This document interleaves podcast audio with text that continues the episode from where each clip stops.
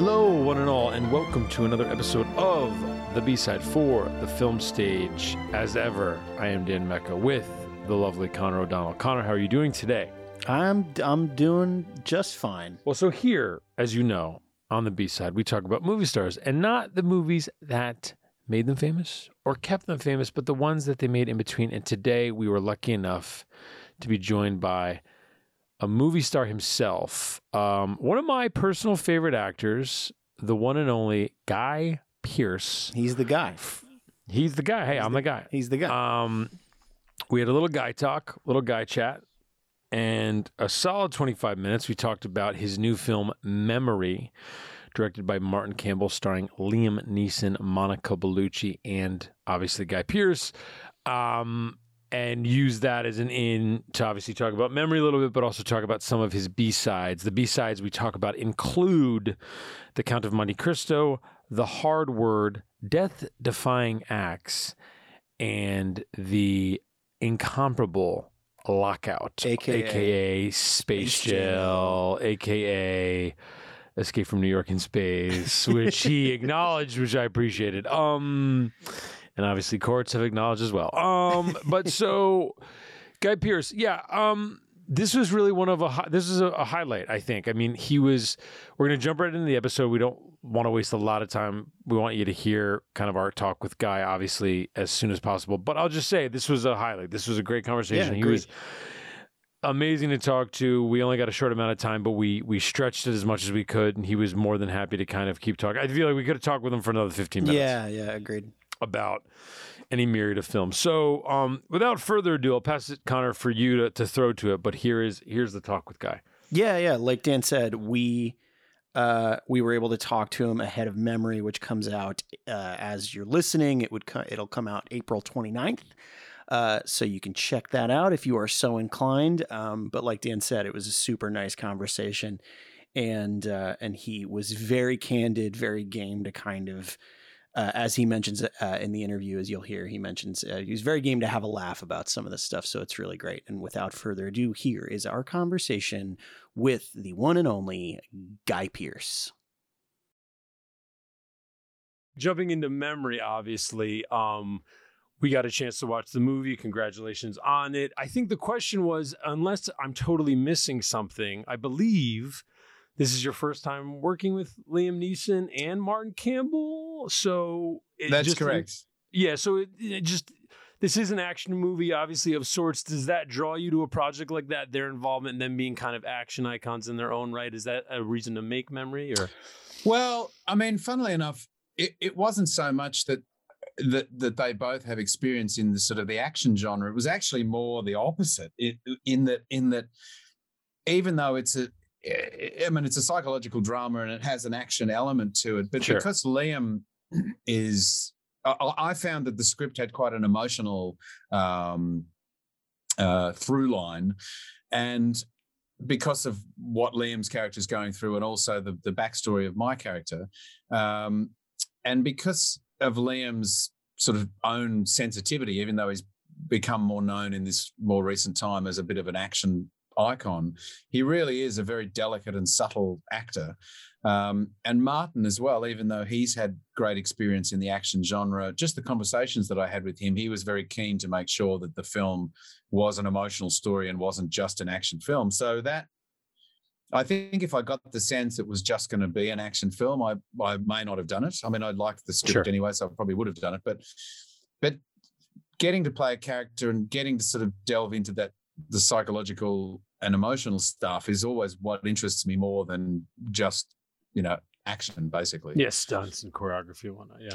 A- absolutely Yeah. yeah because after a while that stuff just becomes a bit meaningless to me to Sure. be honest Yeah, and I understand that. And even Martin, Martin Campbell, literally last year, a movie, uh, speaking of B sides, a movie came out called The Protege with Maggie Q, which is a great example Yeah. of what you're talking about. Action movie, but with a lot of nuance and great dialogue. And obviously, Memory has a lot of that as well. So that's that's uh, well put. Um, but so yeah, I mean, look, one of the things you know, you're we talk about B sides all the time on our podcast, and you're such a great example of of an actor who your versatility is one of your great strengths. Of course, I mean, who would who would deny that? And I think just pivoting to some B sides, right? You and there's The Count plenty of of them well, but here's the thing, though. So I'll be, that's- I'll be the that's- first that's- one to admit that. That's called honest about range, guy. That's just called yeah, range. guy. That's, called all. range, guy. But so, but so here's the thing: the Count of Monte Cristo probably is a cheating. It's cheating actually at our own terminology because it's really not a B side because it did do well, and it's it is a bigger Hollywood movie. But I think we're me and Connor are breaking the rule because we love the movie and we quote it to each other all the time, and that is true. Okay. But but yeah, so I guess my question is, it's pretty early on in ho- in your Hollywood kind of emergence, I would say. LA Confidential obviously comes out a few years before, but you're kind of you're like leading movies at this point. You're you're digging into this villain role, obviously, uh, obviously, obviously in this adaptation of this great text. I guess eh, the thing about the Count of Monte Cristo is it feels very much 2002, but also timeless in the way Kevin Reynolds kind of shapes the movie. It's swashbuckly. There's an Errol Flynn thing happening in it, right? It's, so anything about that movie, lessons learned from it, experiences just from being on that kind of earlier on Hollywood movie in your in your Well, funnily Right. enough, that was that was actually at a bit of a difficult time for me. It was it was it was right at the point, I think from uh sort of from 99 2000 to into 2001 doing the time machine 2001 i really started to i mean as you know i started working in hollywood in 96 on la confidential and things were sort of picking up and getting bigger and bigger. And i think what they did they they sort of amplified my own insecurities and my own sort of um you know if i if i found anything um difficult as far as the hypocrisy of the industry or the way in which people were treated um and my own as i say insecurities about my own abilities that stuff was all sort of being amplified by that time. And i found myself being pretty grumpy at everybody all the time and i thought i've really got to take a bit of a break and so hmm. after time machine and count of monte cristo um I then took quite a big break just to have a big old think about what I was doing. I mean, I'd been acting since I was a kid, so hmm. in theatre, mainly in theatre.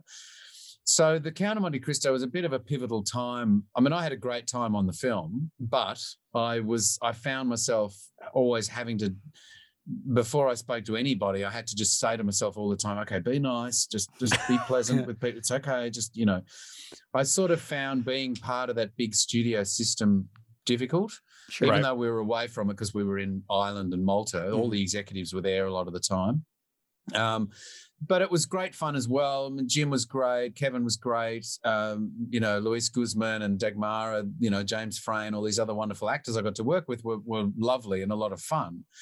Um, but I just, I just found found things sort of difficult at that time. Sure. Um, it was funny too, actually, because there was a version of the script that I got that I signed on for. Then when I turned up in Ireland, they said, "Here's the new version of the script," Oh, and it was yeah. quite different. And I went, uh, "Well, this is my first like my nails were out," you know. So that was a that was a bit of a test, and trying to cobble it back to what it was before, just primarily my character, trying to cobble it back to what I've liked in that first script was a bit of a task, you know. Now the script for that movie is also I mean it's quite different than the book in terms of some of the Sure. narr- broader narrative choices it makes. Was that part of that whole change? Like was it something closer to the book originally and then what what you had showed up to was Uh, yes, I think so. Yeah. Yes, that's right. W- What I then showed up, it sort of it sort of became it just felt like it became less sophisticated and less Sure. subtle and less smart. It just became a bit of a big um yeah, I don't know. And I, I, Kevin obviously made a great film, but it, but I don't know why it had to sort of take this sort of left Sure. turn Mhm. and then for all of us Well- to sort of fight to get it back to Well, where you it know, was, right, guy? They probably wanted him to make Robin Hood, Prince of Thieves, right? I mean, you know, he I that- guess so. Uh, he made that movie in '91, and, and I think to your point, the machine gets in the way sometimes with some of the nuances, and you run into like he can still. I mean, Robin Hood, Prince of Thieves, is a very entertaining movie. He can give you that, and, and you know, we love the Count of Monte Cristo, Cristo for those elements, of course. But to your point, you're approaching it you know, as an actor reading an initial script and then coming to Malta or whatever, and it's like, oh wait, this Yeah. isn't this isn't what I thought it was going to be. That's Yeah. right, and it was a, just a real battle every day to kind of make sure that we were, you know, getting it to something that felt sort of intelligent and sophisticated, not not just yeah, uh, too Yeah. action oriented. Yeah. Well, it's interesting. So that around that same time, at least in America, the hard word comes out. Now, I would imagine you had made that before the um. Yeah, Count- what did I of Monte do? I think, well, I think, no, I made the hard word. Uh, 9-11 happened right in the middle of the hard Mm. word. Oh, so wow, nine- okay. We were making, we were making, because we're all standing on set, literally watching the news, uh, you know, on on the hard word. And I think we'd made, I think we'd made Count of Monte Cristo just before that. Oh, I okay. was for, forget 2000, 2001 was all of that. Um, It's that's right. I think I think the second half of 2000 was Count of Monte Cristo. I think the first half of 2001 was The Time Machine, and then straight after that was um, The Hard Word. Man, that was Uh, two two productions in a row. Wow, yeah, I get it. Because your Time Machine obviously had its own issues, similar, right? Where, where there was a lot of Yeah, it was a really it was a beast of Yeah. it. It was a beast of a film, and it was a difficult one. And then, soon as I finished Time Machine, we had to go back to Ireland and redo the whole sword fighting scene between me and Jim Caviezel. uh, with young Hen- young Henry Cavill in the wings there too. That's right, young Henry Yeah. Cavill, who's now uh, big old, uh, not old, big, Hen- big, big, big, Henry Henry Cavill. yeah. totally, absolutely. But so the hard word is I. So I I, I call this movie probably. You know, it's funny. Probably because of the Count of Monte Cristo and the Time Machine, and I like loved you. You know, as a younger person, and obviously LA Confidential. I think I was seeking stuff out that you were in, right? Like you know, like, and I think I saw it young, and I that was probably my entree into Australian cinema because it blew me away. It's a great little movie. Um, you'll see a million familiar faces and. Obviously, Rachel Griffiths, young Joel Edgerton. It's just a Yeah. it's a great kind of heist con movie.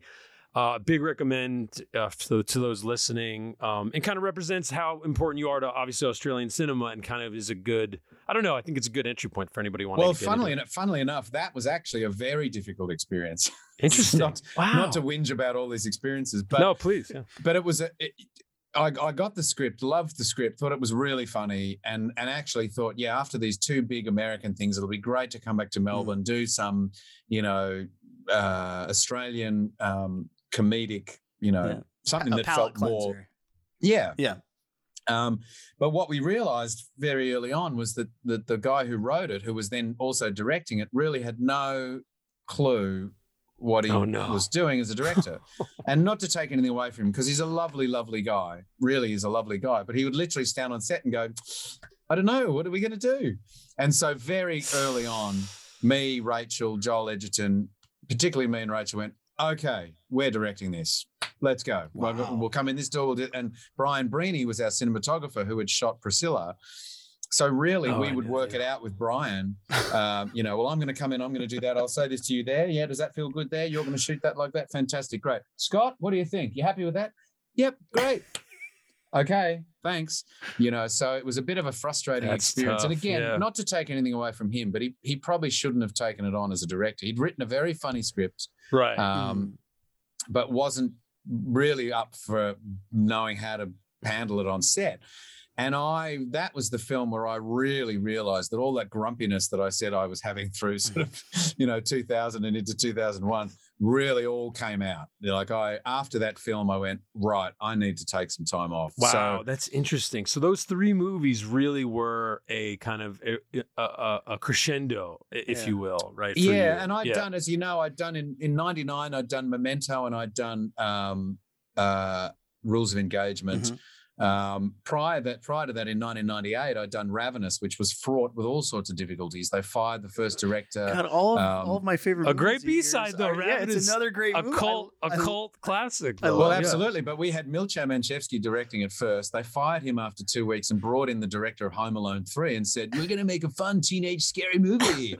and me and Robert Carlyle said, No, you're not. That's not what we signed up for. And we're having a mutiny. So we had a mutiny. And Fox said, Okay, who do you want to direct the movie? Yeah. And Robert Carlyle said, Well, Antonia Bird knows the script. She's ready to go. Let her direct it. So she directed the film, but Fox were just on her all the time oh, oh, because man. Scream had Scream had been really popular. Right. So they wanted to just sort of mimic that. Whereas when Robert Carlyle and I signed up with Milcho Manchevski to make this dark psychological thriller Yeah. about cannibalism, it wasn't a fun teenage scary horror movie. It was a dark psych- psychological thriller about cannibalism made by a Macedonian amazing director who got fired after two weeks. So it was Oh, just a- man. so 1998, it, it began really in 1998. It was difficult. And then, as I say, that led in. I mean, obviously, 99 was great. I did Memento and Rules of Engagement. Um, so, you know, but but just dealing with the Hollywood system Sure. through that later part of the 90s and into the early 2000s, I found myself going, oh, I don't know that I'm cut out for this. I just, oh, you know, I'm much, much happier on a smaller independent set where if if a, if a script is going to change, the director comes and talks to you about it. You don't get, your agent doesn't get sent a copy of it by the executives and they go, here's the new script. And you go, what? I'm sorry, what? You know, yeah. Yeah. I mean, so that so when when you ultimately do lockout, yeah, obviously years later, um, which I don't know if you know, lovingly it's called in the film appreciate uh, film Twitter film critics community, lovingly called Space Jail. Yeah, I don't know if I don't know if you know about this, Yeah. but um, we love Space Jail. Um, would you? That, that's a not a huge budget movie, but it's a French production. It, it's a healthy budget. Do you approach that maybe more positively because you get to kind of play a, a hero, and it is a Hollywood kind of an archetype? Maybe? Well, and by that point, so after 2002, 2003, as I say, I took a big break. 2004, I finally come back and do the proposition. Mm-hmm. And by that point, I've I've regrouped, I've reassessed myself, my approach to acting, my approach to Hollywood, my just everything. And I I've come at it by that point as a 30 year old, whatever, going, okay, this is a career that I'm prepared to take on, as opposed to the decision of an eight year old who was doing plays, going, I'll just do whatever comes my way. Right. I Right, at least grew up a little bit and, and thought if I'm going to do this silly job, I need to be able to bring a certain amount of humor to it and I need to look after myself during the process and not do jobs back to back to back and have breaks in between and bloody blah. So by the time I get lockout, which was 2010, sure. um, things have really changed for me. You know, I think personally, I just have a totally different attitude about everything. And even though Lockout, as we know, you know, the visual effects probably let that film down quite a bit. It's it's as it's it's a bit of a uh, a take on um, uh, what's the what's the film that it kind of um, Escape from New plagiarizes? York. Yeah, Escape Yeah. from New York, exactly. Yep. um, thank you. Um, there was really great fun elements to it, and and Stephen, the director, was a delightful, hilarious guy, and so there was a certain comedic element that Oh yeah. that we wanted to bring to that, which I really look forward to and really had a great time doing, and and I think we managed to to, to sort of success successfully do. Um, the film is, you know, as I say, it, it's sort of it just didn't it just didn't live in that universe that it should have lived in. Um, I Yeah, think the visual the visual effects kind of as well as perhaps other elements too, but the visual effects I think really let it down. There's where a people look at it, cheekiness. it there's just a- feels like a video game, you know. I guess, but but to your point, you guys, all all all your collaborators bring a cheekiness to it and and whatnot that I do think time has allowed to marinate in a positive way, if that makes sense. yeah, sense. no, I, I, I agree. I Yeah, agree. And, yeah. and funnily enough, even like with Ravenous, which is a different kind of film, you know, R- Ravenous has a real cult following, and, Mhm, totally. and there are flaws with that film, but Antonia made a pretty interesting movie, and but she was totally under the pressure of the studio at the time, so it's amazing she even finished the film. But Lockout, Lockout does have a sort of a cult, sort of, weird sort of cult yeah. status, and it was weird after that film because lots of people, when we were doing the press for it, lots of people said to me, "Right, so are you going to play lots of action heroes from now on?" And I went, "No, I mean, no more than I'm going to play, uh, no more than I'm going to play LA cops or drag queens. I mean, it's just, right, right, right, right. it was just sort of a, a one-off thing that worked for that movie, and I'll just try to stay versatile if I can, you know. No, Um, totally. But it was great fun. It was really was great fun. It was also mad because we were in Serbia. We were we filmed the whole thing in in, in um, Belgrade, yeah, that's um, wild. and I'd just come off Mildred Pierce, so I I did a delightful I, five I months worked in, on that in film New York. or that show actually. Oh, right, kind of. oh, really? forgot. You were, I, you yeah, were I was, Steiner, I was in- right? yeah, I was an intern at Killer Films while you were filming. I don't think we ever crossed Okay. paths, but Kate, Kate and Okay, I did a couple times. But um, well, as yeah. we know, Kate Todd, Christine. What an incredible Lovely team of people. Yeah, lovely bunch. Lovely bunch. Yeah, yeah, great. Came at And a so crucial was a- time, yeah, for everybody. That was a that was an important inflection point for everybody. That was like a big moment. I think Todd kind of kind coming back and and, Yep. and and you guys making a Mildred Pierce that was close to the book, right? I mean, that was a good. well, much closer to the book. And I remember, yeah, I remember Yeah. my agent calling me saying, "Oh, so uh, Todd Haynes and Kate Winslet are interested in you for this role. It's an HBO thing, James M. Cain novel, remake of uh, Mildred Pierce, but obviously much more like the." And I'm, I'm going, just say yes, just say yes. It's like, no, no, well, we'll send you the script. Have a think. No, just say yes. It's Todd Haynes. It's Kate Winslet. It's HBO. Like, what? yeah, of course. Just Yeah, say how, yes. How could you Yeah. say? How could you say no? now, so so yeah, so I mean, like you said, there's you had such an eclectic career and so so uh, so many kind of successes. I mean, um, so you know, obviously, we're talking about you uh, for memory, and memory's coming out as you're listening, and that's that's great to remind people of. Let me just ask you, kind of, as our time is coming to an end to some degree, are there any B-sidey films in your mind that you're like, yeah, you know, that was one I I would would encourage people to to to discover if if they haven't discovered it of yours. Um, there was a film I did with Catherine Zeta-Jones and Saoirse Ronan called Death Defying Acts. I oh man, it's so funny you say that because when we were thinking about what movies to ask you about, I was like, we. But there's we Gillian should- we should bring Armstrong, right? yeah. Yeah, and Gillian is an is an extraordinary filmmaker, an absolute You play- pure class. You play Harry Harry, Houdini. Houdini. So here's Yeah. a guy. Funny you mentioned. Uh, funny you mentioned Death Defying Acts. Um, when we were starting this website, me and my f- colleague Jordan, we went to school in Buffalo. Literally in 07 ish, what have you. We would go to the Toronto Film Festival and pay as just people to see movies because we hadn't really. It was a blog we started, right? We you're not getting any accreditation back then. One of the movies we paid the premiere ticket for because we were very excited to see it was Death swear to God, Death Defying Acts. We were very excited. Guy Pearce, we love Guy Pearce. He's playing Harry Now he's Houdini. gonna, That's now he's gonna look it up and check the Gi- review. you Gillian know? You gotta Armstrong. Little Women. You know, I don't know. Yeah, we must have. Maybe it's we must have reviewed it. I don't remember. But but um, that Well, I think Um, it's a, and, yeah, go and, ahead. and well, sadly, with that film, it got lost in the sort of Harvey Weinstein um, maelstrom because. Uh, and and I remember Gillian being absolutely furious. Uh, I, I think Harvey had to. His commitment was to put it out in one cinema that in order to get it sort of Academy accreditation, accreditation, or something like that. And because of the because he wasn't either he wasn't happy with the film or he just didn't think he could do with it what he wanted, he just put it out in a cinema without telling anybody, basically, Mm. which kind of then ruined its chances of having any sort of life whatsoever. So that was sort of the end of it. We did a little bit of publicity for it in Australia. People thought it was a really lovely, classy film, but and and who knows, maybe it, it maybe it wouldn't have had a life bigger than it should have, but but it did feel like a really solid, beautiful, interesting, lovely film that got completely lost in the Mm. wash. Um, so that's one of those yeah. ones where I go, oh wow, what a shame! Like it's so good, you know.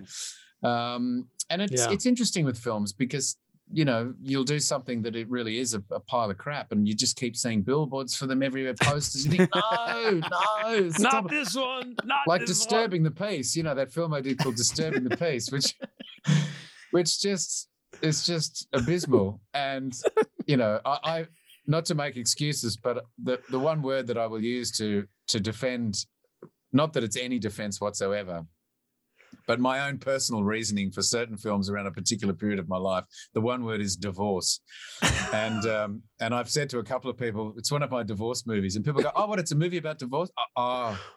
No, Yeah. no, I see. Yes, yes. I see. You got it. Yeah, yeah. This is an order for me not to sell my house in Melbourne. Yeah. That's it. That's it. Well, that's I kept. Oh man.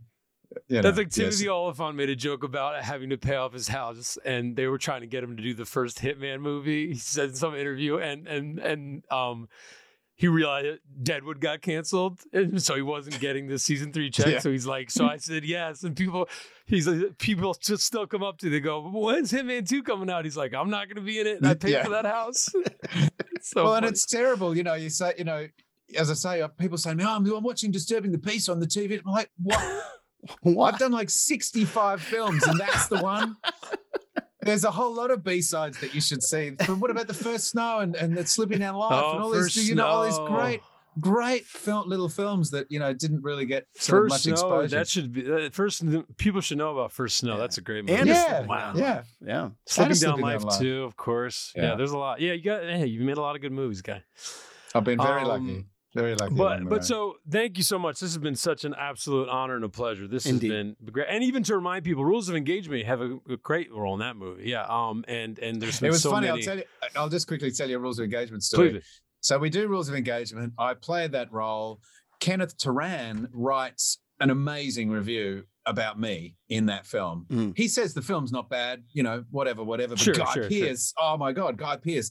So everyone at Paramount calls me and different people call me around Hollywood saying, wow, you've got to see this Kenneth Turan review. It's incredible. I'm, so of course my, I'm feeling as big headed as ever.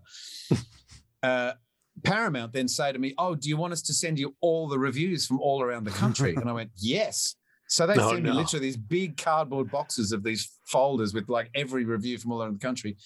Pretty much every one of them say, "Who does Guy Pearce think he is impersonating Al Pacino?"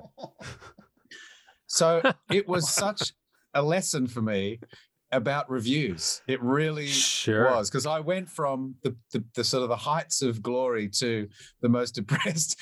That was at ninety nine to into two thousand. That was the part of time. the you know. But Yeah, you'll so I read thank Turan every Turan. time now. Well, I think yeah, I'll read Kenneth, but you know Kenneth, Kenneth, and Kenneth only. Yeah, that's right. Um, but here, uh, here's hoping this sparks um, a small but resilient, death-defying acts. Uh, People seeking that out. Resurgence, First Snow, obviously another good. I'm glad you mentioned that one. That's a good one. Um, but yeah, Guy, thank you so much Thank for you this so quick much. chat. We really appreciate it. Absolute Um, pleasure, guys. Thank you. It's great yeah. to talk to you. Good to have a laugh about this Yeah, stuff as well. I have to exactly. No, absolute Yeah. pleasure. Have a good rest of your day. Thank you. All right. All right, Bye. bye now. Cheers, guys. Take care. There you have it, folks. Divorce movies. Not movies about divorce, but movies that you made because you were having a divorce. Which, look, I'll tell you what, I'll tell you this. I've, I've, as I've gotten older, I feel like I've said this to friends and, and other colleagues.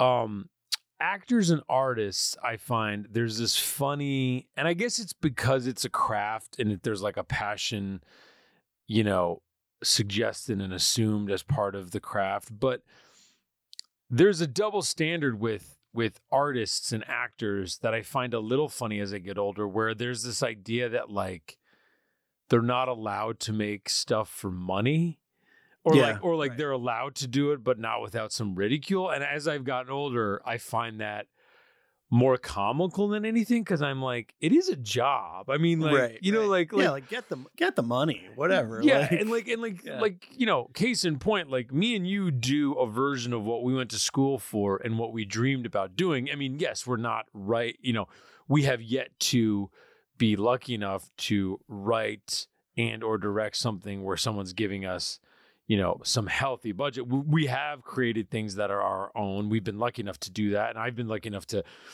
you know send things to festivals and have them kind of you know and ha- and you know shown things I've made in front of an audience. But well, I I did have to do a bunch of projects to pay for my many divorces. So which I know I appreciate you Yeah. even saying it because yeah, I know you don't love talking look, about you got, it. Point is, you, you know, You're off. job. You look. You're an oft divorced man. Um, but what I'm saying is, what I appreciated about that that kind of that last few minutes where he got very honest about, you know, what was the movie? Disturbing the Peace, right? You know, Right, whatever. right. Well, I haven't, I haven't even seen it. I think I don't even. I think it's like a like an action movie of some sort. But but but um, you know, he's like, those are my divorce movies, and my point is just like, yeah, like I don't know, how many things have we worked on that w- there's no allegiance to it in some Right. passionate way, but we give it our all. I mean, like Right. It doesn't mean you're I still work not. my ass off yeah. on the on everything I do, and you care about the result. Like it could be for yeah, you still want to make a- product. you want to make it a good. So I always thing. think it's Yeah. funny when there's this idea that like actors like are quote unquote slumming it. And look, I, I guess I guess Guy himself is almost confirming it because him he himself is saying like You don't have to see it Disturbing. the kills me that when people whatever. bring up Disturbing the Peace Yeah. because that was a divorce movie. I'd rather people see First Snow, and I'm like, okay, well, there you go. I guess Yeah. that's the Yeah. passionate that right there. There's the passion, right? You? Isn't it? We didn't have time to ask him about this, but it was the first when he mentions the divorce movies thing. It was one of the first that I thought of, and it, it's kind of I don't know. Somebody smarter than me can maybe take a look at it or write a little thing about it. But like how maybe his divorce movies intersect with Nicolas Cage's uh, tax movies. I was so, in, in Seeking Justice, but see, which which is a movie I like, by the way. But see, Like, it's you funny. know, so the first thing I thought of was Seeking Justice when he mentioned the Does the divorce timing movies. not line up but I was looking at it and and and uh, so so two things. It comes out in 2011. His divorce is final in 2015. So th- there's a big there's a run there's four years in between which right. look, okay. you know, with divorces, who knows? I mean, it- obviously Yeah, these things sure, can take sure. a long time. But then the second point I'd make is, and actually I'm making three points. The second point I'd make is it's good, Yeah, no, I'm not knocking it. I get I, that's kind of what I'm- right? Seeking Justice is actually a good movie. And and third, and third, Roger Donaldson directed it, who is from New Zealand. he's a B. Yeah, and he's a B side king. Ro- but my Roger point is like Guy Pearce is from Australia. Roger Donaldson made some great kind of New Zealand Australian movies. I feel like Guy Pearce probably says yes, even right. no matter what Sure. is my point, right? Yeah, so yeah. I, I, well, I guess what I'm saying is, you know, to go and I will to say it kills point, me to this day. Seeking Justice, it's Is original, not called original the Hungry title. Rabbit jumps. Good title. Yeah, The, Hun- the Hungry Yeah. Rabbit Jumps. Good title. yeah. Um, I just to go back to your original point, and then we'll get into the the B sides a little bit. But like, yeah, like Seeking Justice to me is a really good example of you know, a a good B sidey movie. So I'm just gonna shout that out now. Like, if you haven't seen it and you like the kind of movies we tend to talk about on this show, Seeking Justice fits right and look, in that, there. and look, and so Nicolas Cage has been talking a lot about this with that that new movie Yeah, coming out. he yeah. has not mentioned Seeking Justice, so who knows if how he feels about it? But he's been Right. saying the thing of, you know, people make fun of my VOD period, but I've done some of my but I best show work. up in all of them. Yeah, yeah. Seeking Justice, I think, is a good example of like it's not. I'm not saying it's his best work, but he is very much game He's- in kind of a yeah, in a it. in a action thriller that's above board, right? It's it's a it's Yeah, it's it's agreed. it's a good director, Roger Donaldson. It's a good cast. I think Yeah. January Jones is, is the is the female lead. Is the yeah. You know, it's a solid thriller that yeah, you're right to recommend. I think anybody would would enjoy it. Yeah. So, Yeah. So that said, uh, we'll dive into some of the ones we talked about in in depth a little bit here. Um, I wish we could have talked about them in depth with Guy, but you get what you get. Um, so you know, we we mentioned Dan mentioned in the interview, both he and I love Count of Monte Cristo. It is a big, it is a bit of a cheat, obviously, like you said, Dan. It was a hit. It made money. Um, and I was, you know, it, the thing about this movie I would argue the Time Machine is more of a B side actually because because it was a flop. Well, not even because it was a flop, and I mean it was, and and and just for context, so he makes them back to back. We talked about it in the interview. You just heard it. Yeah. The Time Machine was very chaotic. They replaced directors, right? Simon Wells, um, Was I- replaced by Gore, Gore Verbinski. Gore right? Verbinski did all the reshoots. And look, Yeah. You know, when you do these interviews, in our case, right, these are press days, so you can you kind of say like, "Hey, we're going to talk about these movies." I didn't want to, I didn't want to like dive into Time Machine just because that wasn't one of the movies we kind of had said we were going to talk about. Right. but he right. seemed game. I would have really, have, if we had another five minutes, I and you know we were vibing with him, like I would have loved to have actually got. There's two things I wish we could have dove into, which was I would have loved to for have him to describe like the Simon Wells leaving Gore Verbinski coming in thing, which Right. just like getting any corroboration on that would have been nice because. We, I think we both also like a lot of the Time Machine as well, which Yeah, not a great t- movie, but Yeah, but- we may have talked about it on this show before. I'm not sure if we have, but like that, I think that the Time Machine is like b- basically one half of a really good movie. Like, and his monologue you know i still think of it i almost mentioned this to him where he you know th- the way that the way the movie the time machine the its version of time travel is a closed loop, right? So, Yeah. so Right. I like first of all, I like that as like a as like a lapsed Catholic who works well in parameters of like There's a life. fatalism. There's a I like the fatalistic. quality to fatalistic. it. I Yeah. just blame it on blame it on my parents, but I like the fatalistic touch to it where it's not Back to the Future. It's not. Um, there's no metaverse, right? It's like in the time machine, you can go back in time, but it does not change fate. Right. Like Right. like there's a Yeah. fixed there's a fixed timeline you're working within. It's not Loki or whatever, right? It's like right. You are and so he he so in the movie he goes this is the beginning of the movie he goes back a myriad of times to try to save his wife hmm. fiance and she dies in different ways every single time and he has this beautiful monologue where he's like i could go back a thousand times watch her die a thousand ways it's like a great Yeah. example of guy pearce just in this pocket post la confidential just whether or not he was enjoying his time his time his time on set he talks about trying to save these doomed Hollywood projects, and a monologue like that is my point. That that's when he's doing his work. Is, is the It is makes idea. the character uh, way more like interesting and maybe like a little less of a shit because like in the book and in the and in, and in the, in uh, the original movie the movie, yeah, the original movie, which I do love in its which own is way. uh, Rod Taylor Rod right? Taylor, you know who? Yeah. Look, not and no and God's it's a gift. that's a that's a fun little you know. movie though like I Fun like the movie.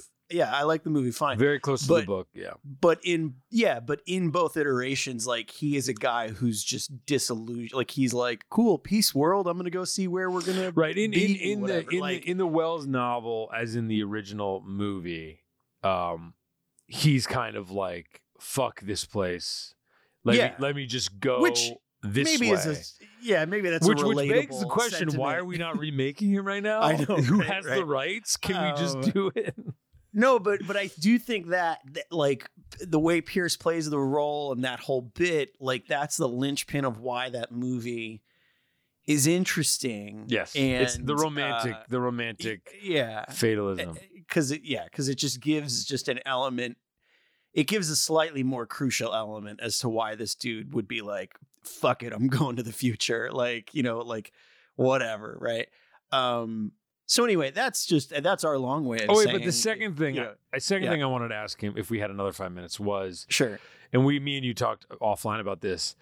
So he makes LA Confidential. He plays Ed Exley. It's a breakout role. Um, that's his first big movie in the states, um, or in you know his first big Hollywood movie. I would have liked to have asked him what and if what he knew about White Jazz, which right. White Jazz, for those who maybe don't know, it was a pseudo sequel to James Ellroy's LA Confidential that focuses on two cops um, who I don't believe are characters in LA Confidential, but there was a moment where Joe Carnahan was going to direct White. I've read the book. I love the book. It's a really, it's a hard nosed book. If you know James Ellroy, you know how he writes. And um, White Jazz actually is the only Ellroy I've read, but I love it. And they almost made the movie, and it was Joe Carnahan directing with Chris Pine and George Clooney Oh God! in the only. in the co- the lead roles of the co- the two cops. And then, if I'm not mistaken, Ed Exley, yeah, he as was in like- other uh, novels, Ellroy novels, is a supporting character. And I can't remember, but I would have asked him, like, was he approached to like was that ever a Ed thing Exley? that was gonna be was gonna happen? um, yeah, which would have been great because even like Ellis Loew, the DA, if you watch, um, Ron Rifkin plays Ellis Loew in LA Confidential. If you watch the Black Dahlia, um, that other actor who I believe I can't think of his name for the life of me. He's in the diner scene in Mulholland Drive. I think. What's his name? He's great. He plays Ellis Loew in the Black Dahlia, directed by Brian De Palma. Anyway, point being, that would have been the other question I asked him. But but point, he was a very honest guy. I mean, you heard right? you talked about everything. Yeah. So so Count of Monte Cristo was a hit. Kevin Reynolds directs. I mentioned Robin Hood, Prince of Thieves. Kevin Reynolds um gets is, is gets connected with Kevin Costner early. Makes Fandango, gets buried. Makes a couple other movies. I think he made The Beast, which was like a tank movie with Jason Patric, kind of a good movie. He makes a few other movies. Robin Hood's the big one. Him and Kevin Costner, Yeah. huge hit. he goes on to make Waterworld with Kevin Costner. Costner basically takes the movie over from Reynolds. It's a really tumultuous set. Reynolds get the, gets the DGA credit, but by all accounts, you know, Costner basically Costner takes over directing. They call it, you know, um, Fishtar is what they call it. Um, and Right. it obviously it doesn't do well, though. It's one of those movies, not unlike Last Action Hero.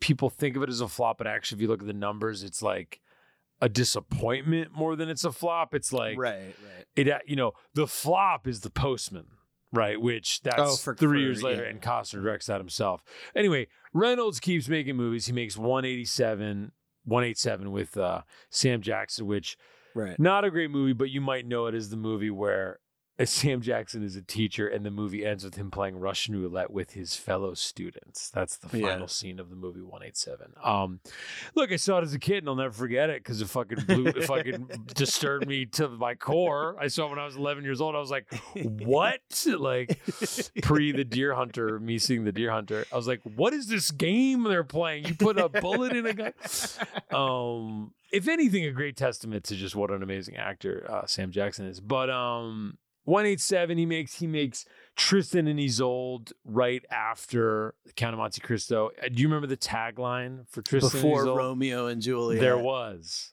Tristan Yeah. and Isolde. I believe that's young James Franco and Sophia Myles uh, with a Y. Anyway, I like Tristan and Isolde fine. Point is, he. I think there's a moment here with Count of Monte Cristo and Tristan and Isolde where they're basically saying to Kevin Reynolds, "Hey, it's the early aughts. We don't really know what people want. You remember ten years ago when you made Robin Hood." You want to Yeah, like maybe do that again, see what we can get.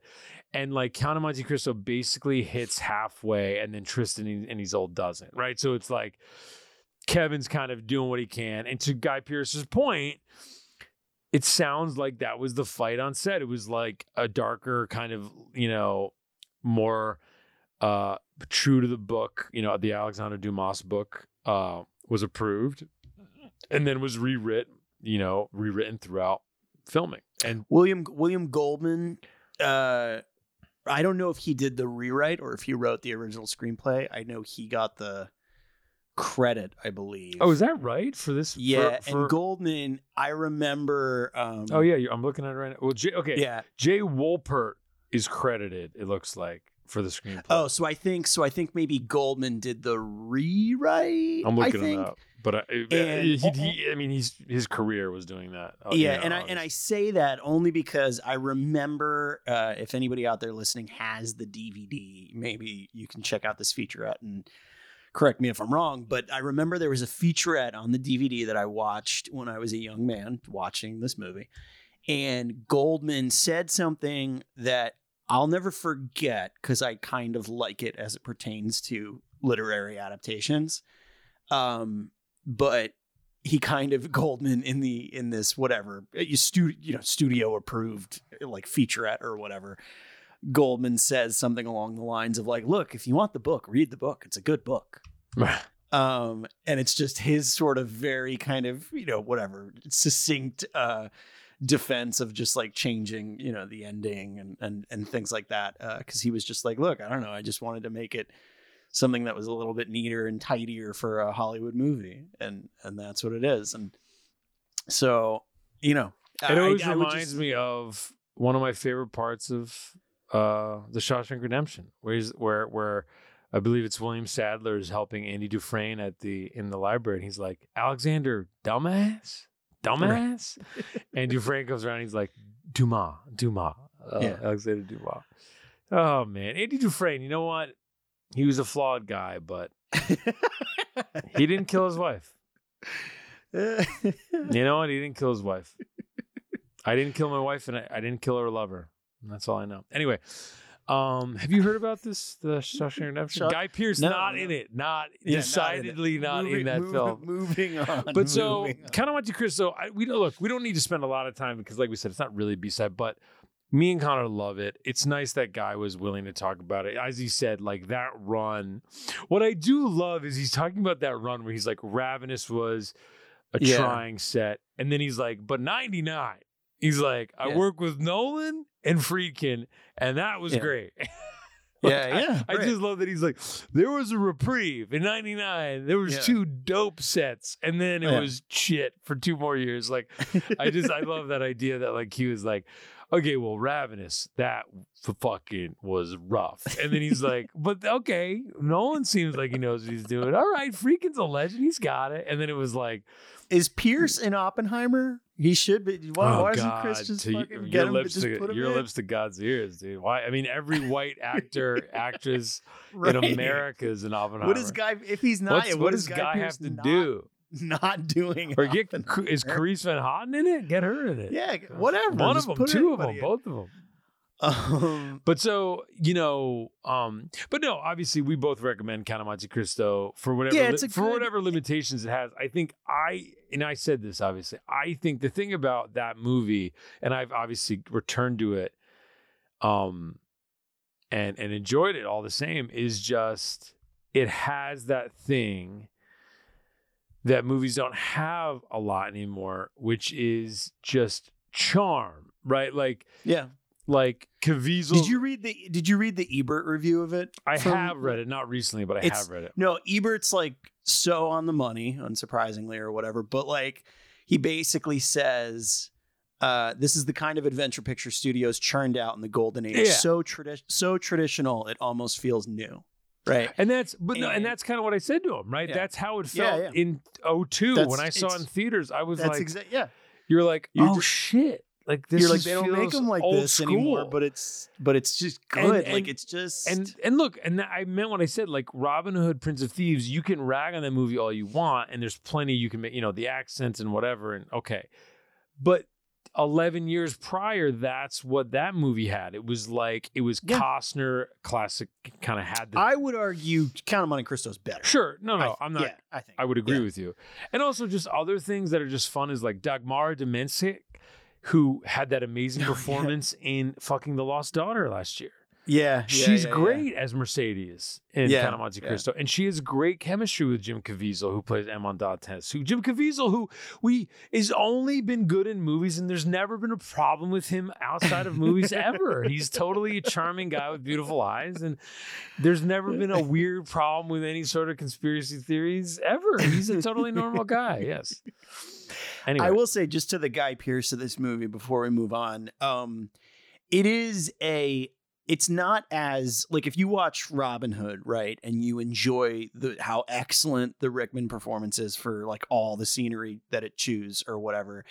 This isn't quite that kind of a villainy performance, but it is like it's not scenery chewing, but it does feel like a a like snaky forked tongue villainy performance. Like it's just it's just the realistic side of like Disney villain kind of almost. And I mean that in a good way. Like it's like it's this slink it's this slinky gross kind of performance like you can see why he's charming potentially but he's like he's got bad teeth like you know like and all this i don't know it just a, a lot of basically everything guy does in this movie like really uh really works because you could see he's exactly the kind of charismatic person that you could see why anybody would be friends with him like you know right. he he feels like a charismatic sociopath you know um but you also get some good Wincott for your money in Count of Monte Cristo. Great, Mike. The time in the world. the best. Early, early, nothing like a first act Wincott for your money. Um, yeah, high recommend from both of us. Um, and then yeah, that same year we mentioned obviously the hard word comes out, which that was a shocker, right? Because and we were talking about this when we were kind of deciding the movies to talk about. I said to you like, oh, the hard word is this Australian crime movie that I l- always have loved, and I kind of said this like that was like an example of like, oh, I like this guy, Guy Pearce. I've seen him in these good movies. What else has he done? Oh, The Hard Word. Oh, he's Australian, right? Okay. And I found The Hard Word like at Blockbuster when I was, you know, 14 years old. Yeah, that's how I found Priscilla. Like Right. I, that was like the yeah, like I didn't even That- get to Priscilla till even later, right? Because I think I was, you know, I didn't even, I don't think I put two and two together to be honest. But like, the hard word is like a funny con movie slash heist movie, and I kind of thought of it like, okay, I don't want to like, you know, I don't know how the lockout production was, but I know kind of Monte Cristo probably was pretty tumultuous. So like, let me pick this Australian movie that I'm sure he loved making. And then it was so funny when he was like, oh no, that was like that was the straw that broke the camel's back. And I directed that movie. I was like, what, dude? First of all, great job directing because I like it. Wild story, actually. Like, And let me tell you, not- when I said that, and I, was I didn't want to take time talking about this. I, in my young life, was on a set where that exact thing happened. There was a director on an indie movie with stars in the movie, but it was a really low budget movie, and there was a, a moment, uh, a night, a day, a day of shooting, a, at night of shooting, where the director literally was like, he didn't know what to do about a scene and he couldn't figure it out. Uh, and I was a coordinator on it. I was a young man, and it was crazy. Like it was actually crazy. Because if you think about it, like, look, you, I mean, it's actually really big. Like, you might listen to Guy Pearce talk about Scott Roberts and what happened on the set, and think to yourself, like, oh, Guy might be sounding a little like. well, it does. I will say he doesn't really throw him No, under no, the no, no, bus. no, but Like, I'm he, saying he he's- still he handles it- highly of him. he handles yeah. it the, the most perfect way. Yeah, But I'm saying you could still hear it and be like, "Oh, what's up, guy?" Like, and I'm telling you, Right. you're wrong. I'm telling you, you're wrong because no, it's yeah. I, I have I would been. I have been on that set, fact, like, and you got to remember, honest. like, the most important thing for a director to do is make decisions. Like, you, I cannot overstate this enough. I cannot say this clear, clear. Like, if when you and I've you know, I've been lucky enough to direct small, small things, so I only have a modicum of an idea. But you know, Conor, right? It's yeah, people come up to you, even if it's a ten thousand dollar thing, and they're like, "Hey, is this thing okay? What about this thing? What about this thing? Okay, we got to do this thing. Is this is the camera placement like? How, how did you picture this happening? You, they're coming to you for every answer. If you cannot, Right. if you don't know and you can't like figure it out, right. you know it's a it's a fire it's a it's a fire on set like and so you know having been on, on a bigger but still small scenario where that happened and watching the actors literally be like this is cannot happen right and Well, like and I, I, I'd be curious to know the DP's side of that story too, because Yeah. as Guy mentioned, like, well brian brian kind Breheny, who he mentions Yeah, who they- shot priscilla right yeah, yeah, like, I'd be curious to know his side of that story too, because I just, I, I can, I can totally picture a, you know, a key crew member like the DP being like, all right, well, I just, I'm gonna go with this because someone's got to. And that's what happens. I mean, look, and that's what happen, you happens. know, like- money, look, you got to remember, these are living. I mean, money is being spent every minute, right? Like, Right. so you, at, at a certain point, someone stepping in and saying, "Hey, this is how we're doing it." Right. So, guy Yeah. basically being like me and Rachel, we had to just do that. I was impressed by that. I thought that was interesting, and also, not to mention, it's a good movie, right? Like, it's it's Yeah. it's a good movie, right? So, I think. You know, he's complimentary of, of Scott Roberts, who wrote the script, and Did you rewatch it in in prep? I did not. I did for not. I did for not. this. So I did. I hadn't watched it.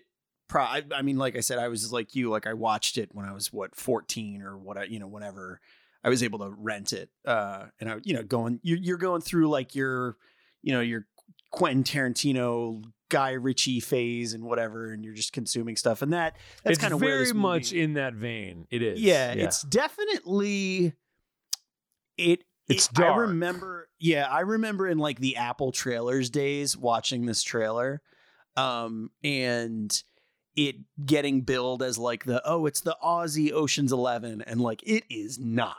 Like it is not. Like if you watch Can Ocean's I tell you, 11, as a young man, I and I know this is, but it is what it is. The the scene in the prison and the interrogation, or, or not the interrogation. The uh, no, but the visiting what Rachel, part with the she, Rachel. Griffiths does something as a fourteen you're like, year old. I was like, uh, um. Anyway, you know what? Just just watch it. I Check mean, it out. when you It's watch actually- it, you'll know on what I mean. You can watch it. You'll be Yeah. like, oh, I see what it's saying. but i guess that's the thing it's i i more so than even in like a tarantino movie um i think this movie does less to like try and make its questionable characters fully likable the way like a quentin tarantino movie would right where like yeah, when you're watching a Quentin Tarantino movie, obviously almost all the qu- characters are questionable, right? Morally speaking, or whatever, right? And it doesn't matter because it's just whatever. It's just it's a like a vibe and whatever, right? And this does very little to like mask that stuff. Like every kind of, and not in a bad way, but like everybody kind of comes off at least a little like, like, and it that's one thing that I remember not liking when I saw it when I was 14. Again, because I'm like a 14 year old renting it, thinking like, oh, I want, you know, I it it Apple trailers told me this was the Aussie Ocean's 11, right? So you're like you're expecting something kind of breezy and constantly funny and everybody's charming and whatever. And this movie is like dirty and dark and mean and like probably has more in common with like a Henry Hathaway movie than it does like you, do you know what I mean? Totally, Like, hundred percent. like definitely it, it just feels a little bit more like old school i don't know if technically henry hathaway was pre-code but i'm just going to say like it feels like an old school pre-code film Well, not no. type thing, Hathaway wouldn't. like I think a lot of the stuff he made it wasn't pre-code, but your point stands. Like it just yeah under the radar, dirty. You Yeah. know, kind of noir and adjacent it basically films. the the the quick plot just just so you know um it's basically three brothers who are robbers and they are played by Guy Pearce, Joel Edgerton, and Damian Richardson. Robert Taylor is their lawyer who basically continuously they have this whole thing going on where um they you know they'll they'll do a job they'll get pinched for it and kind of a bunch of people get a cut right so then the warden of the prison or as they say the governor right of the prison lets them out to basically kind of do it again they basically get arrested again for appearance's sake and round and round we go right and robert And we should say Robert Taylor, who's Longmire from the show Longmire. oh yeah right If we all remember the show Longmire, Sheriff Walt Um, Longmire. his name. but basically meanwhile robert taylor has like a thing on the side with rachel griffiths who is guy pearce's girlfriend um and or his wife right? His wife his wife, his wife, I believe. his wife yeah sorry. Uh, guy pearce's wife. And it's yeah as we kind of mentioned like that whole dynamic is a lot more you're kind of half expecting Rachel Griffiths to be like pulling some kind of a grift with Robert Taylor, but it does sort of reveal itself to be maybe not like a genuine affair, but more like she is certainly like walking kind of both both ends of that of that line uh, between Guy Pearce and Robert Taylor, and so um yeah, it just everything comes off a, a lot messier uh, from a from a, the you know in terms of the way the characters' allegiances lie and things like that, and even even uh, Guy Pearce again, he's it's it's a it's a fun sort of scuzzy uh, performance that works really really well. Um, Joel Edgerton's really good. He's sort of this he's like Guy Pearce is the youngest of the three brothers. He's like the just you know short tempered, pugnacious one. Um, he's uh he's really nice, but um, but yeah, that's the hard word, and it basically you know it carries out like a a pretty clean. It's a little caper. It's not it's not that uh, it's not that long. Um, and like I said, you can find it on YouTube, I believe. Uh, that's where I rewatched it anyway. So the one thing I was um curious about when I rewatched it that I didn't remember because I hadn't seen it in a very long time, but is that the the soundtrack I could almost bet you that the version that exists online the score is like not great. It's kind of synthy. It almost feels like low rent TV kind of. Uh, do you think this it's like a different And thing because of the soundtrack? Yeah, that's I that's what I was wondering. I didn't I didn't remember it enough to remember whether or not that's the way it always was. But watching it this time, I was like, oh, this it feels kind of like sounds low rent. Um, and I was wondering if I if only because the original either the original version had a bunch of needle drops and they replaced it or maybe when they were cutting it there were a bunch of like needle drops and things like that that they like didn't get the rights to or whatever so they had to default to some kind of a quick dirty score or something like that but yeah, I'd be um, curious. That's interesting. Yeah. uh, but it's a good movie. I would say I, I definitely sort of a fun, uh, a fun recommend if you're looking for a like a grungy Aussie uh, crime caper. Yeah, and then you know we mentioned a few others. First Snow obviously comes a few years later, which is an interesting crime film. Uh, he, you know, guy guy mentioned it, and um, around that same time, we talked a little bit about Gillian Armstrong's death-defying acts, in which he plays Harry Houdini with alongside Catherine Zeta-Jones and a young Saoirse Ronan, and Timothy Spall as well. Timothy yeah. Spall. And I think, you know, I mentioned me and Jordan saw that at the Toronto Film Festival when it premiered, and it got buried, obviously, by Harvey Weinstein kind of in a shitty way. And, you know, it was moderately well reviewed. I was kind of going back and looking. The festival reviews are, you know, like, it's not, it wasn't a rave, but it was like certainly like respectable notices. And then I think, yeah, Mhm. just, uh, you know, um, got buried by this horrible guy who, you know, did that a lot. You know, I'm, I- you know, um, it sounds like Armstrong kind of fought him on the cut and all these things. And, you know, what happens is, you know, he met the contractual obligations, but nothing more, right? And I think the movie kind of disappeared, which is unfortunate because, you know, you you rewatched it, right, Conor? I mean, it's a it's Yeah. a good, interesting movie, and obviously features some good performances, and that's just one of those things, you know.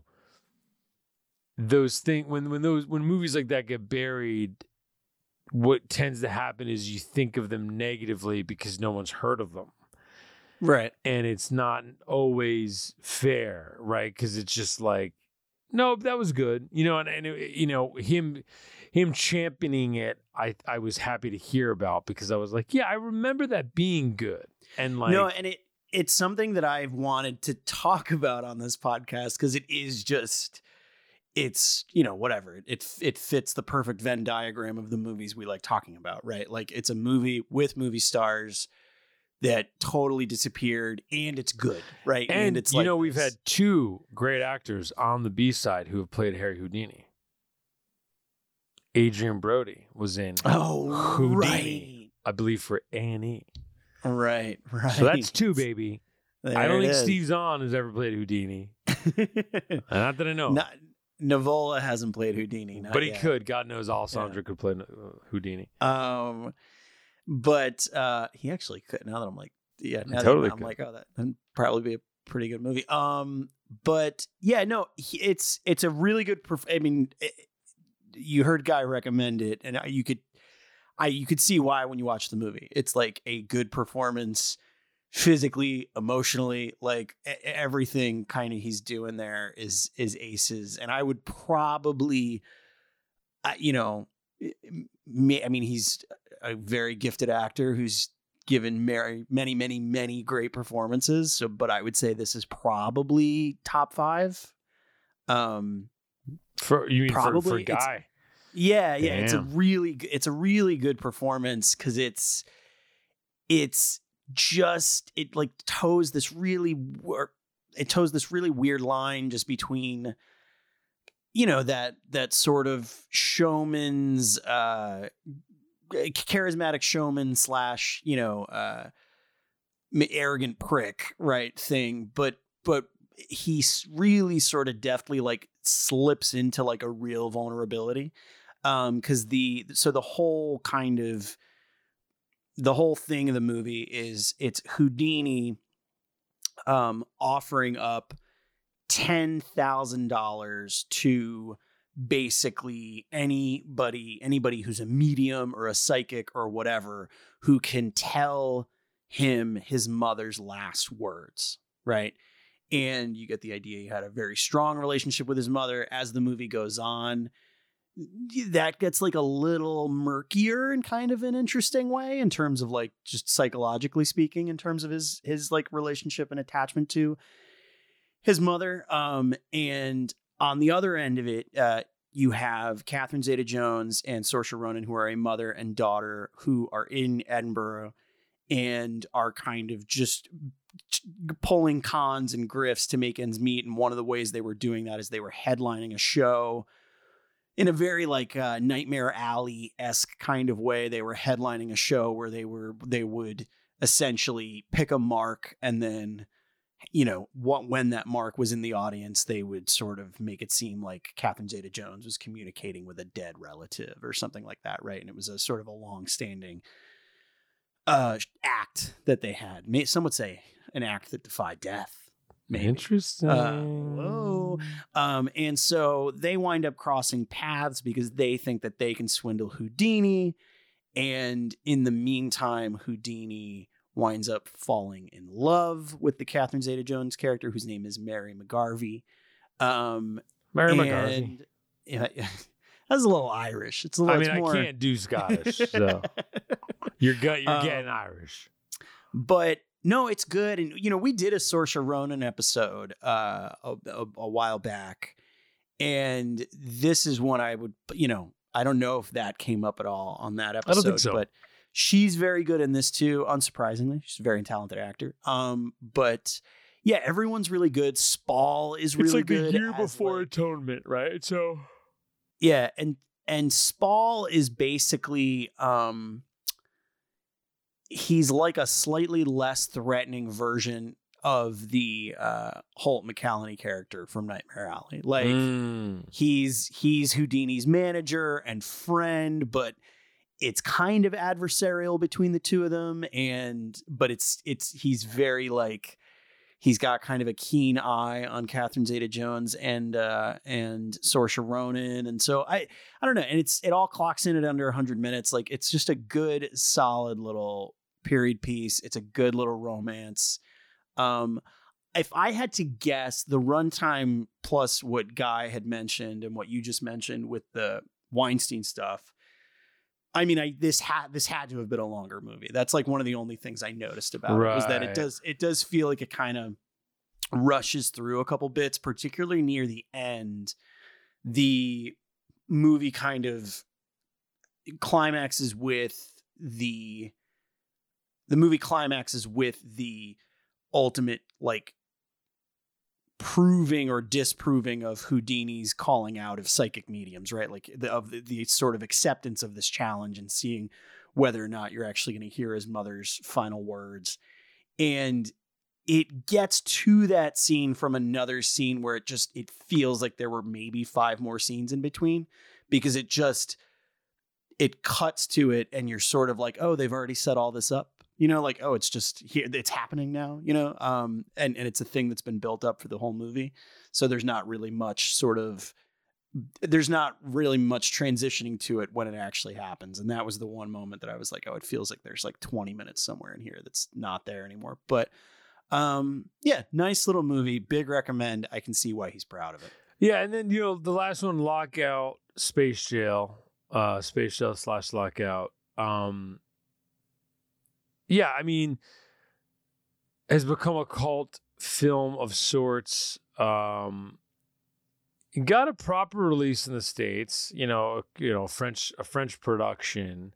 As he said, they filmed it in um, uh, Eastern Europe. I can't think of where he says in the interview, but you just heard it, so you know. Um, and yeah, I mean, I he was obviously right to mention the special effects and whatnot, kind of letting down the movie. I suppose that's true. I think, you know, I meant what I said. I think the tone ultimately lends itself to forgiving those things as like all part I of agree. the same kind of vibe it's giving off, which is like a little self-aware, yeah. you know, a little kind of, you know, yeah, navel gazing, I, what have you. I think really, and the only, and this is to the this is to the benefit of the movie, but I can see, I can see why it feels like a letdown because if this movie gets maybe let's say forty more million dollars in its budget or something, like maybe this isn't a problem. In the beginning of the movie, a, a quick setup is just it's Escape from New York. He, uh, Guy Pearce, is a guy named Snow who is I mean, the- recruited. Yeah, it's to- the president's daughter, not the Yeah, president so himself. it's a little different. But the president's daughter is aboard this uh, supermax prison that's in space, a space jail, if you will, Hell yeah. uh, called called MS1. Uh, Maggie Grace plays the president's daughter, and Guy Pearce, who has already been kind of detained by the CIA for getting mixed up in this sort of handoff gone wrong kind of thing.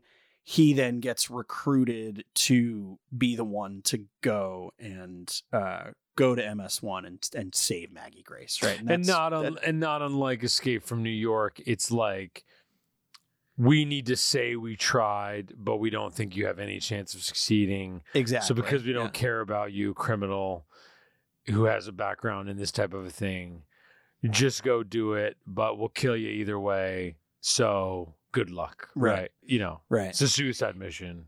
and um and the that setup though that handoff gone wrong translates from a kind of a cool little scuffle in a hotel room that starts the movie guy pearce does this really dope move where he f- throws a gun into the air with a bed sheet and catches it and shoots a guy it's pretty dope um Mhm. but uh, but that then leads into this futuristic Washington D.C. highway chase, and Guy Pearce gets on this kind of like unicycle. It almost it almost looks like it might be like the the futuristic version of like a penny farthing bicycle because it's got this like one big wheel or whatever. Um, but yeah, it's a really you can tell there's like frame rate things, and you can tell they try and do things stylistically by like blurring the image uh, to just sort of patch up what seem like a lot of the rough edges. And as I was rewatching it, I was thinking I can see how this feels like a big disappointment because the coolest thing about this sequence is when he leaves the hotel that he's in and runs out and winds up hijacking the bike and it turns into a a highway chase that then leads into the DC Metro where he like slides off the bike as it explodes and into a train car.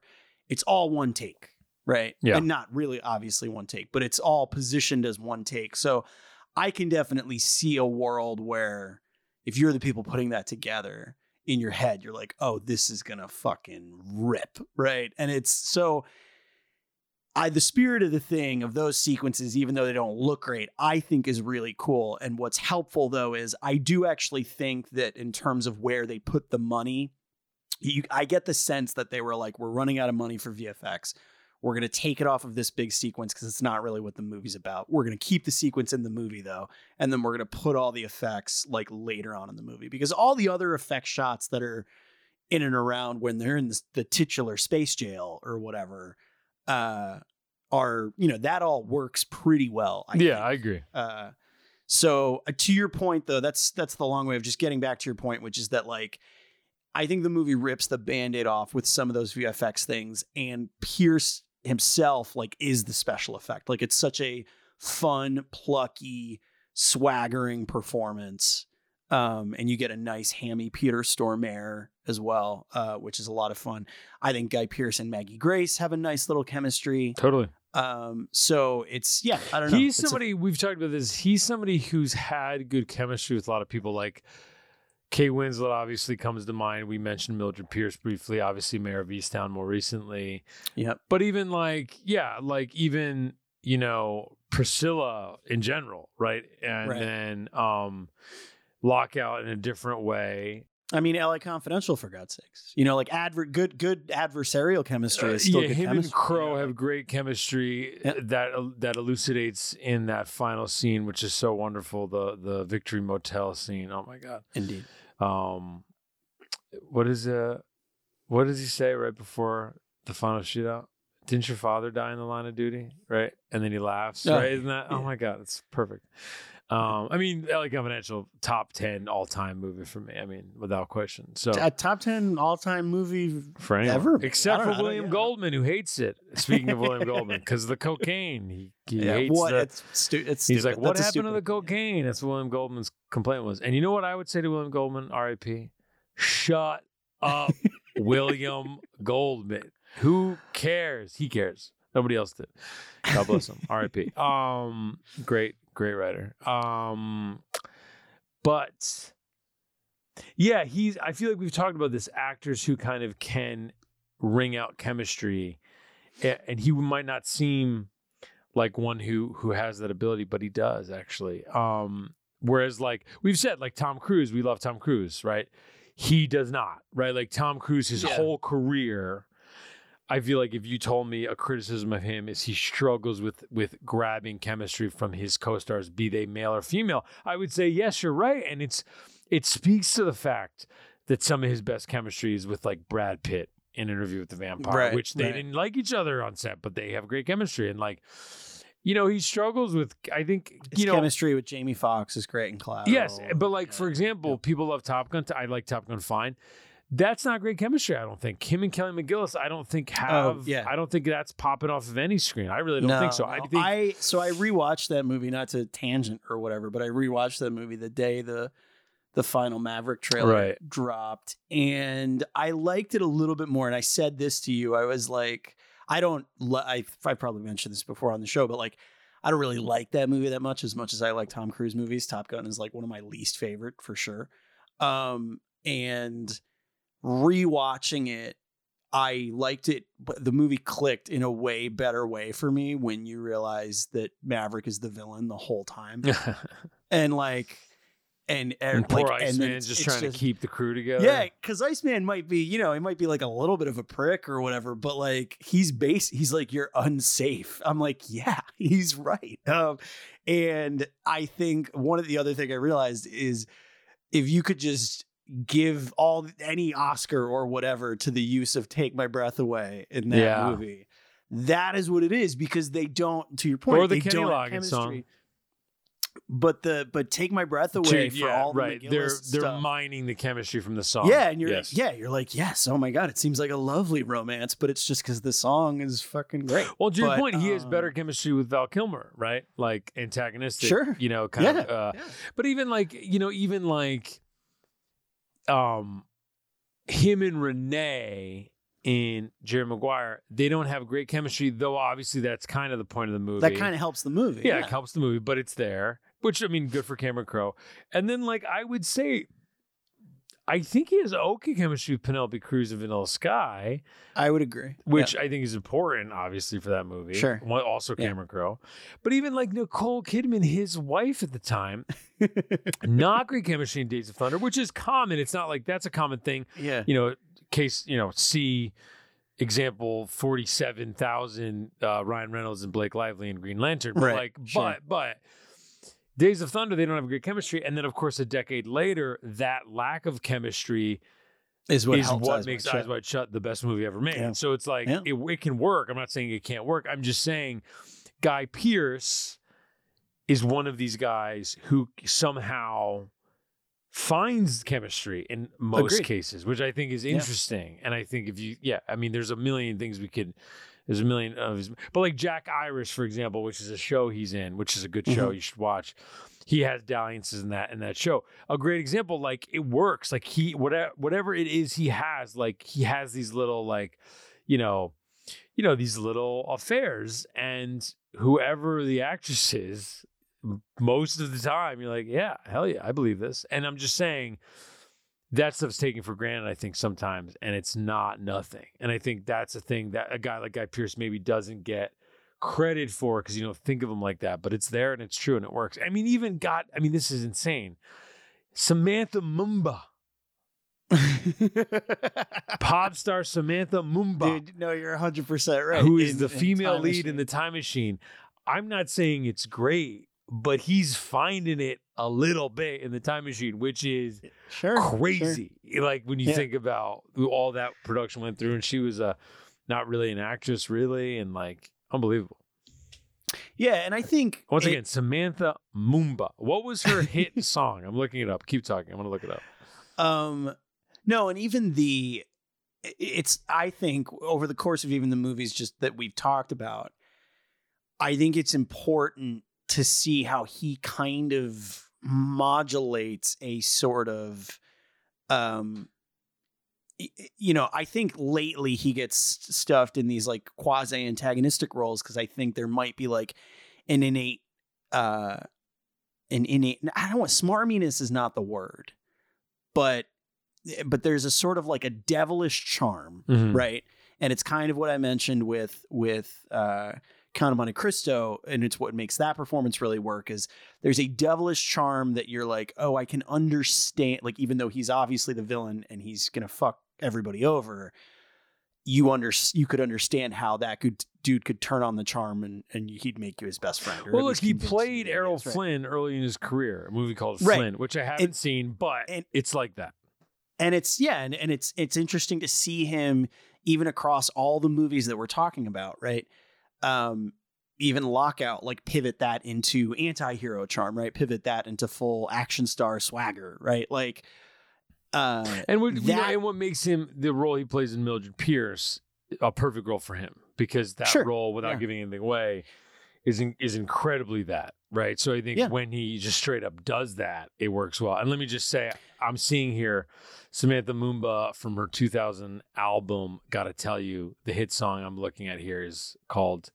Um, let me see here. I think it's called "Gotta Tell You." So just as a reference to her.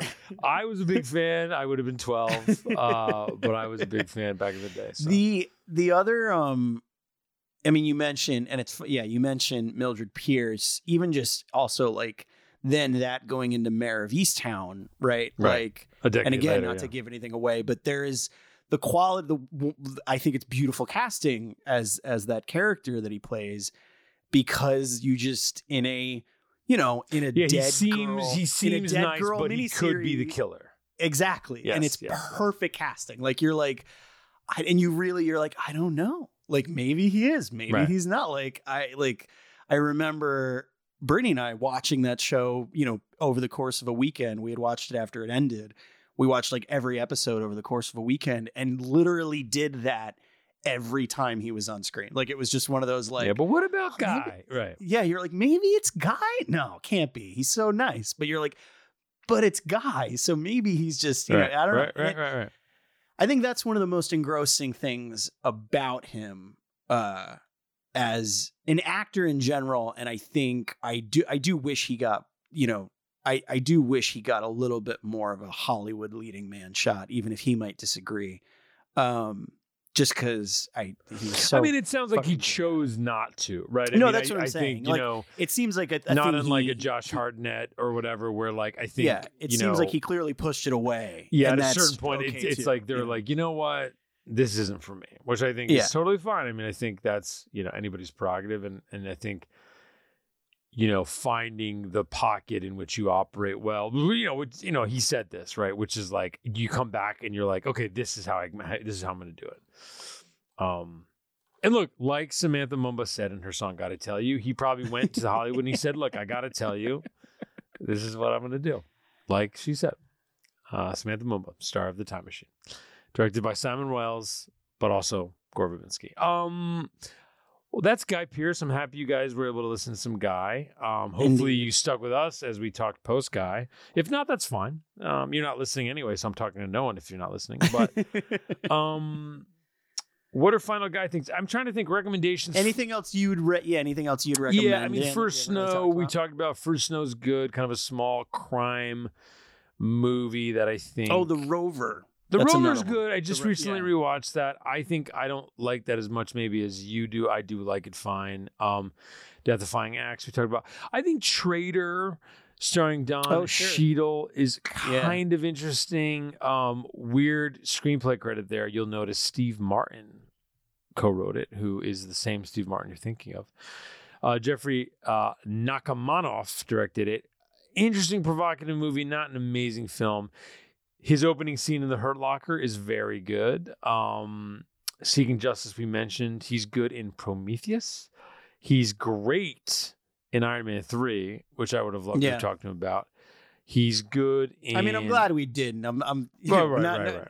you know, a Marvel movie doesn't need to take up his airtime. He's good in Bloodshot, which was an early pandemic release. He's actually Yeah, very good in is Bloodshot. good. You're totally right about that. That is like He's a very good good in that movie. He's very good. Um, We talked about Rules of Engagement. He's great in Rules of Engagement. Not Yes, a great yeah. movie, but he is great. we covered. Yeah, we covered that also on our uh, Um, our oh, oh, oh, oh. episode. good movie. This you're gonna laugh.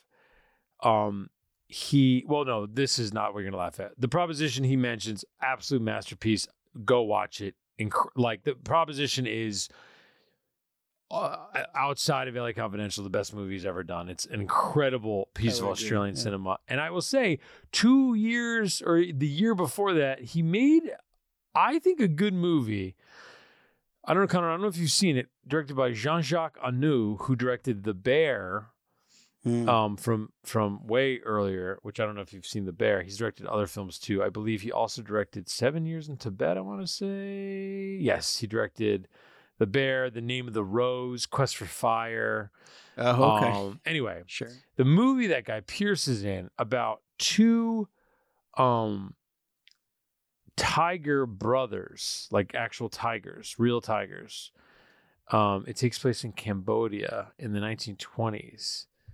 It's called Two Brothers. That's the name of the movie, and he is the he's the lead of the film, the human lead. But it's two tigers, and it's a good movie. I would recommend Two Brothers. I think it's I think you'd call it a movie for kids, I guess, but it's good.